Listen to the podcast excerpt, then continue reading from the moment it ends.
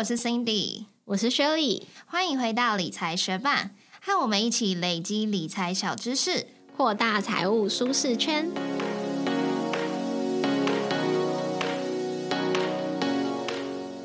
你有听过 ETN 吗？ ETN 是指数投资证券的英文简称，许多投资小白会以为 ETN、ETF 是一样的投资工具，这两者虽然同样是投资股票指数的表现，但是也有许多不同之处哦。今天这一集节目我们就要来分享 ETN 是什么，它的优点跟风险，最后我们也会比较 ETN、ETF 的差异哦。ETN 它的中文是指数投资证券，意思就是可以在证券交易所交易的凭证，性质类似债券。那 ETN 它是由券商发行的商品，属于一种有到期日的有价证券，可以在证券市场挂牌交易。全球第一档的 ETN 就是在2006年的6月挂牌交易的哦。每一档 ETN 会追踪一个指数的表现，不过实际上 ETN 并没有持有资产，并不会购入追踪指数的成分股。简单一句话总结，买进 ETN 就是跟券商买入一个之后会到期的凭证，只要发行的券商没有违约，投资人就可以在到期日后依照指数的涨跌向券商换取报酬。当然你也不需要一直持有 ETN 直到到期，随时都可以在市场上卖掉哦。那既然 ETN 没有持有资产，那 ETN 的价值是怎么计算出来的呢？因为 ETN 的报酬表现都是跟随 ETN 追踪指数的涨跌，指数上涨多少下跌多少， ETN 的表现就会100%的复制指数的走势。券商会依据每档 ETN 追踪的指数涨跌来计算 ETN 的参考价格，这个参考价格也被称作是 ETN 的指标价值。发行 ETN 的券商会在盘中及时的依照指数的表现计算每一档 ETN 的指标价值，并在证券市场上提供委买委卖的报价。实际上每一档 ETN 的指标价格如何计算，就要参考 ETN 的公开说明书咯。那 ETN 也会有折溢价吗？因为 ETN 它的盘中交易价格跟 ETN 计算出来的指标价值也有可能会不同，所以 ETN 也会出现折溢价哦。而且我们前面有提到 ETN 跟一般持有股票不同，因为它会有到期日。一般来说 ETN 的发行时间为1到20年，时间到了之后就会终止上市。我们可以用买卖股票的方式来买卖 ETN， 或者是选择持有这一档 ETN 直到到期日。假设投资人他持有 ETN 直到到期日，那么券商他就会以最后交易日的收盘指标价值结算给投资人。一般来说最后交易日会是到期日前的2个营业日，所以在投资 ETN 之前要先注意该档 ETN 的到期日是什么时候。那如果想要长期投资的话，务必先了解ETN 到期年限哦。假设某档 ETN 的最后交易日盘后公布的指标价值为50，那如果你持有10张 ETN， 你就可以在到期日后的2个营业日领回款项。款项的计算方式就会是结算指标价值乘上持有单位，以我们上面举的这个例子来说，就会是50乘上1万，最后可以领回50万哦。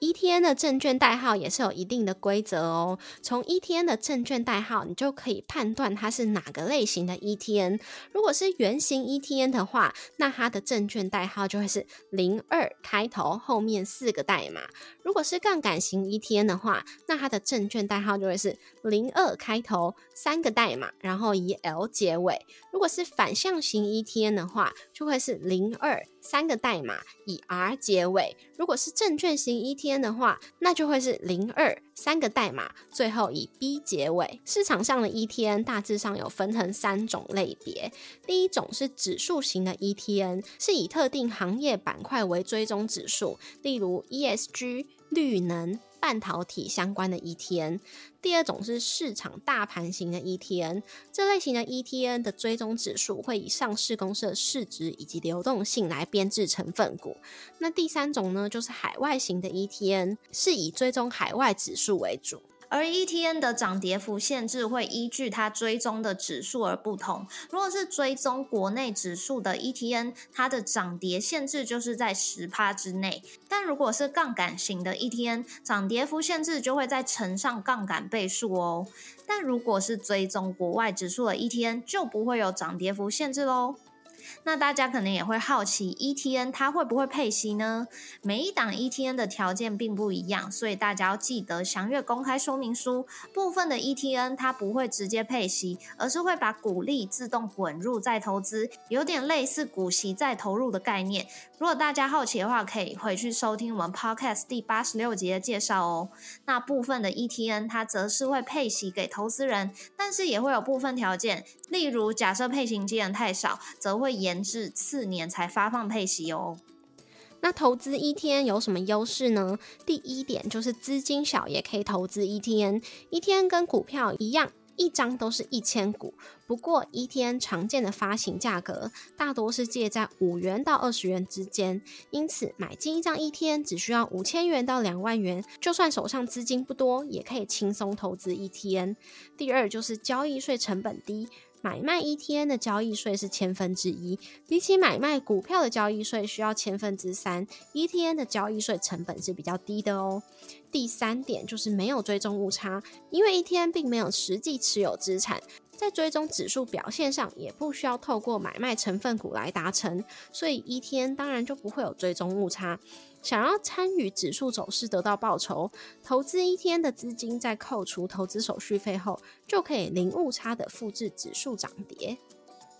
当然，每个投资工具都会有注意事项。接下来我们就来分享投资 ETN 前会需要了解的风险。首先是 ETN 发行券商的信用风险。ETN 它是由券商发行，没有第三方保证，没有保障本金，无担保的一种凭证。所以如果发行的券商它没有办法给付 ETN 的价值时，投资人就会承担发行券商的信用风险。如果想要避开信用风险去又想投资 ETN 的话，其实目前台湾的法规对于 ETN 的发行券商有严格的要求，那你就记得要选择信用良好、历史悠久又有口碑的券商再投资咯。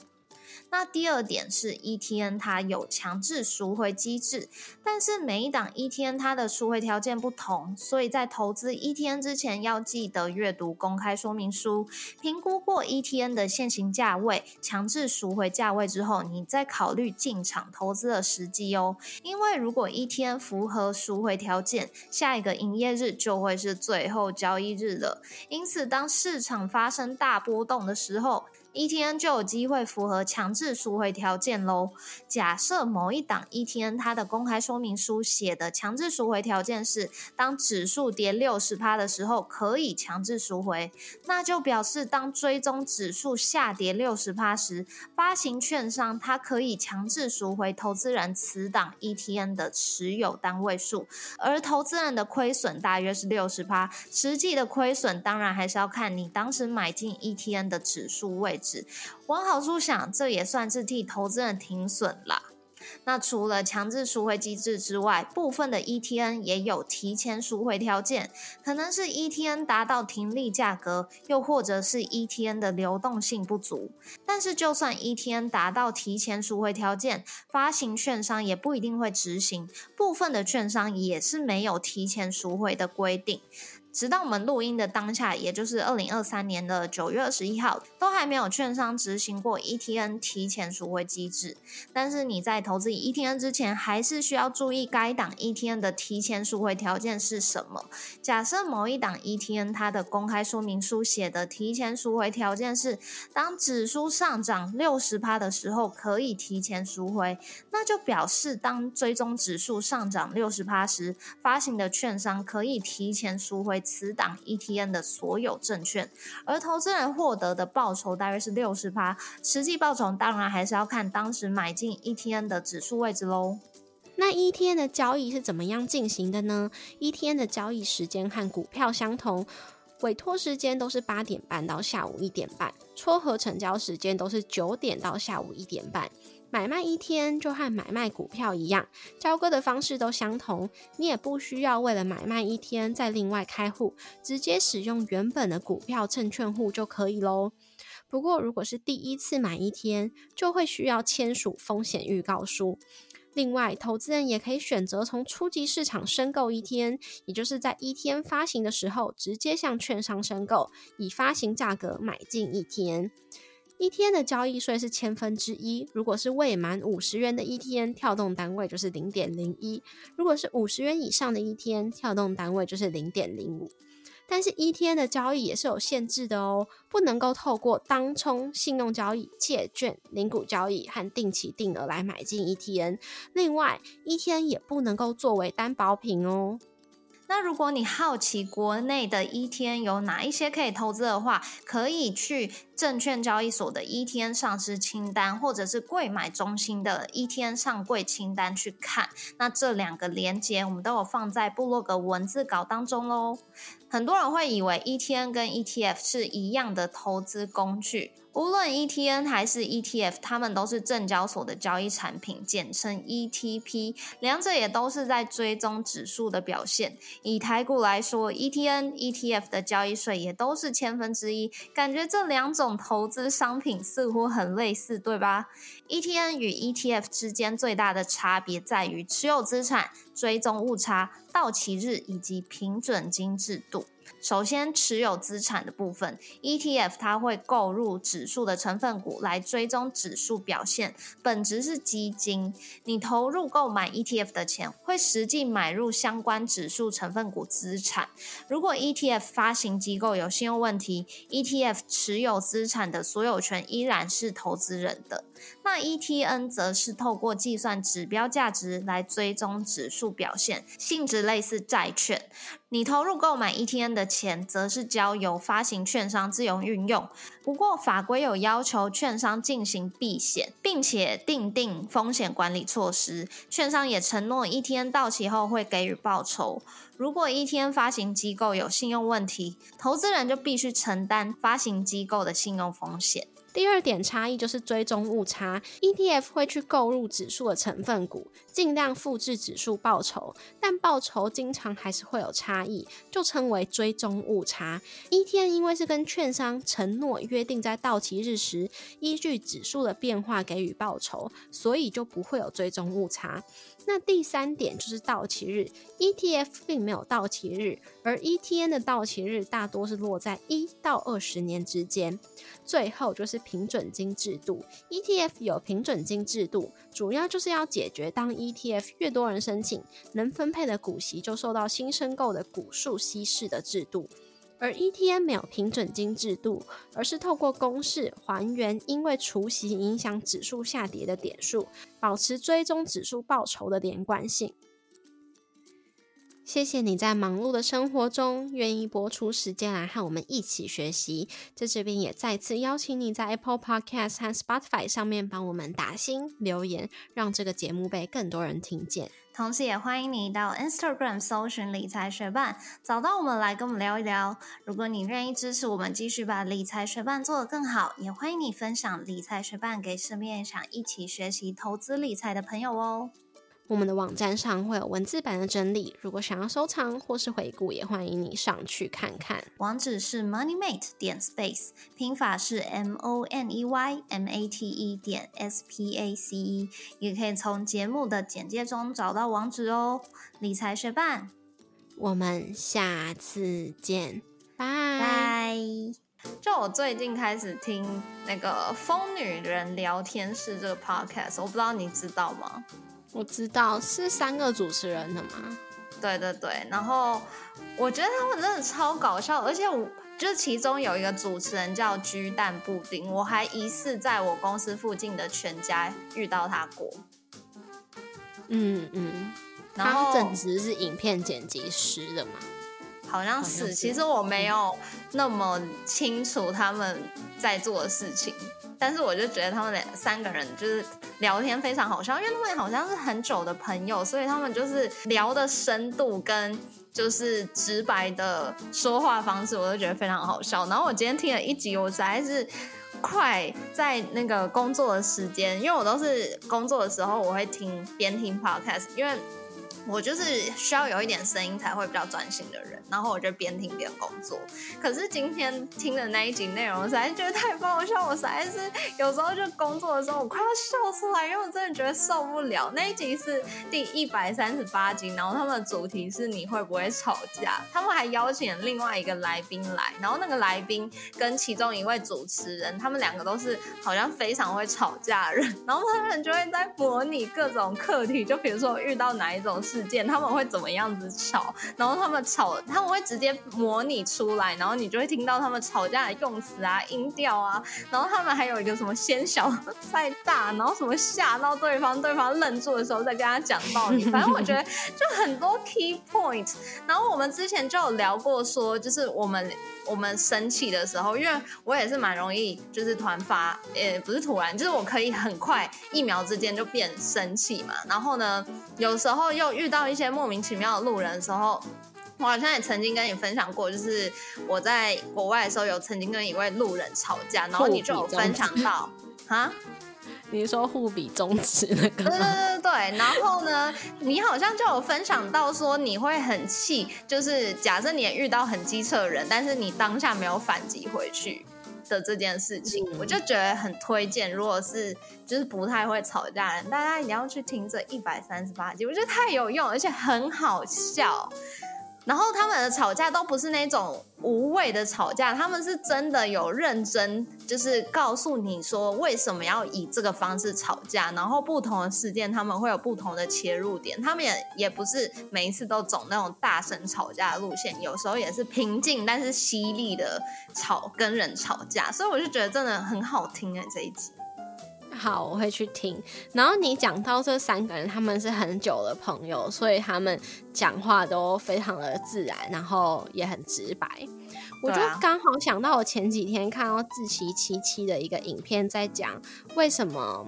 YouTuber 团体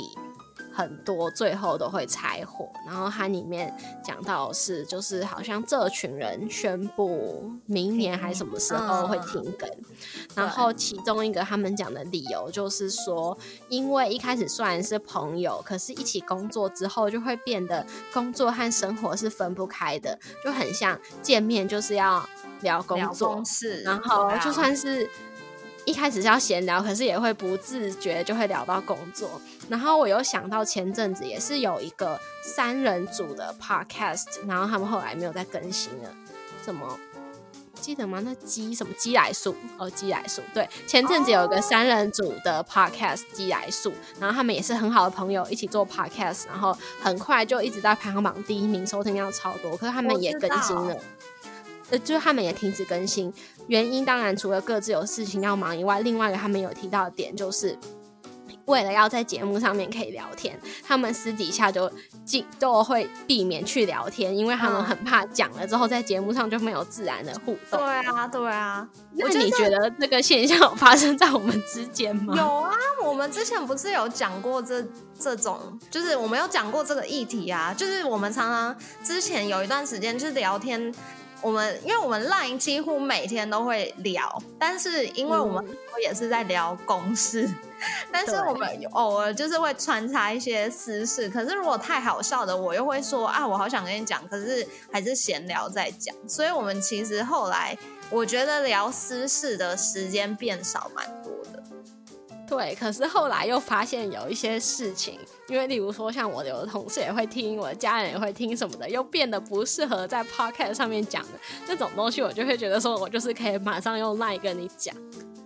哦，还有另外一个主题我觉得我也不常分享，就是我觉得我们分享的闲聊大部分还是正面，或者是我们觉得很搞笑，想要跟大家散播欢乐的事情，但是如果是偏负面，或者是我们心情不好啊，或者是不知道家人怎样啊，朋友怎么样啊，就是身边有一些比较低潮的事情的时候，我们其实也不会在 podcast 讲，我们就会私下讲，但是有一阵，所以就变成是说我们聊私事的时候还蛮多好笑的事情我们不会当下就跟对方分享，甚至有时候是在就是你的限动我的限动我们可能会看到，但是我们不会知道细节，然后等到聊闲聊的时候我们才会知道细节，我觉得这也是蛮搞笑的。对啊，所以我们现在的 LINE 对话就是80%的公式，然后15%的负面事情，